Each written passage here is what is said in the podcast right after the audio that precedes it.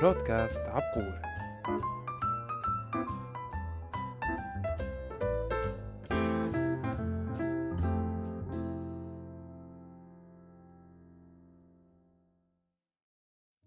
أهلا وسهلا بأحبابنا وأصحابنا المستمعين.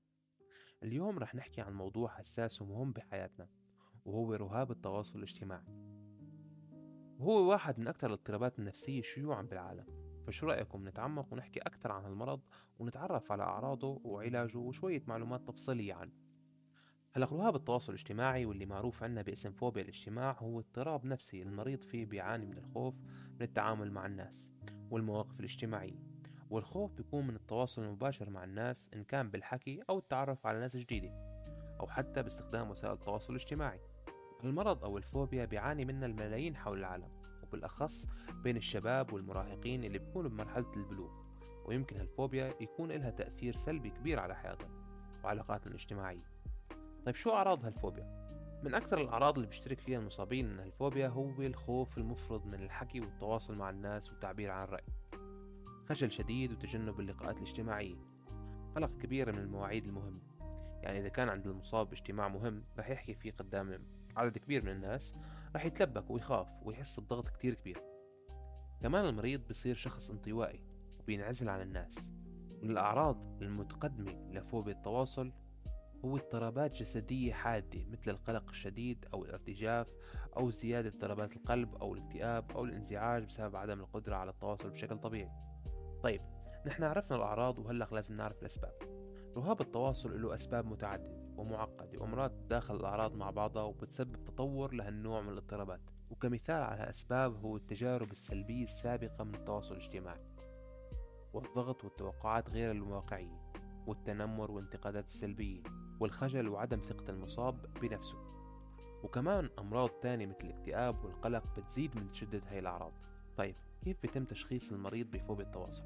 أولا بيتم تشخيص المصاب من قبل مختص في الصحة النفسية. وبيعتمد بالتشخيص على الأعراض وتأثيرها على حياة الشخص وبتتم العملية عن طريق مقابلة شخصية مع المريض لفهم الأعراض بشكل أفضل واستبعاد أي أشياء أخرى. طيب كيف بيتم تشخيص المريض بفوبيا التواصل؟ أولا بيتم تشخيص المصاب من قبل مختص في الصحة النفسية وبيعتمد بالتشخيص على الأعراض وتأثيرها على حياة الشخص. وبتتم العملية عن طريق مقابلة شخصية مع المريض لفهم الأعراض بشكل أفضل واستبعاد أي أشياء أخرى. ببلش المختص بسؤال المريض عن تاريخه الطبي والأعراض اللي بيعاني منها. بيسأل كمان عن شدة وقوة الخوف والقلق اللي بيحس فيها المريض. وبيسأله عن تأثير الخوف على حياته بشكل مباشر. من الأسئلة كمان اللي بيسألها المختص للمريض هو وصف المواقف اللي بيحس فيها بالخوف مشان يعرف تفاصيل والسلوكيات اللي بتصاحب هذا الموقف. بعد هيك بقوم المختص بتحديد نوع الاضطراب وتحديد أي أسباب إلها نفس الأعراض. وبلش يستخدم أدوات التقييم اللي بتقيس نسبة وشدة هالنوع من الفوبيا.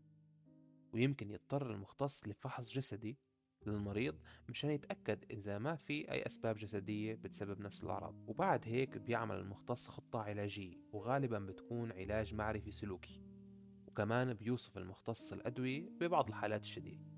وبما أنه وصلنا للختام حاب أخبركم أن فوبيا التواصل الاجتماعي هو مرض نفسي محتاج توعية واهتمام.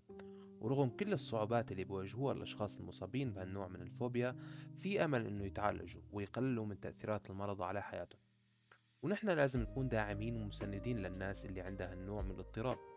ولازم ندعمهم ونساعدهم مشان يتغلبوا على هاي الصعوبات. ومن المهم للأشخاص اللي بيعانوا من هالنوع من الفوبيا يتواصلوا مع المختصين والاستشاريين للبدء بخطة علاجية بتساعدهم يتخلصوا من هاي الأعراض. وخلينا نكون متعاونين ونساعد بعض مشان نعيش بمجتمع مترابط ومتفاهم. شكرا لكم على وقتكم ومتابعتكم وإلى اللقاء في برودكاست قادم.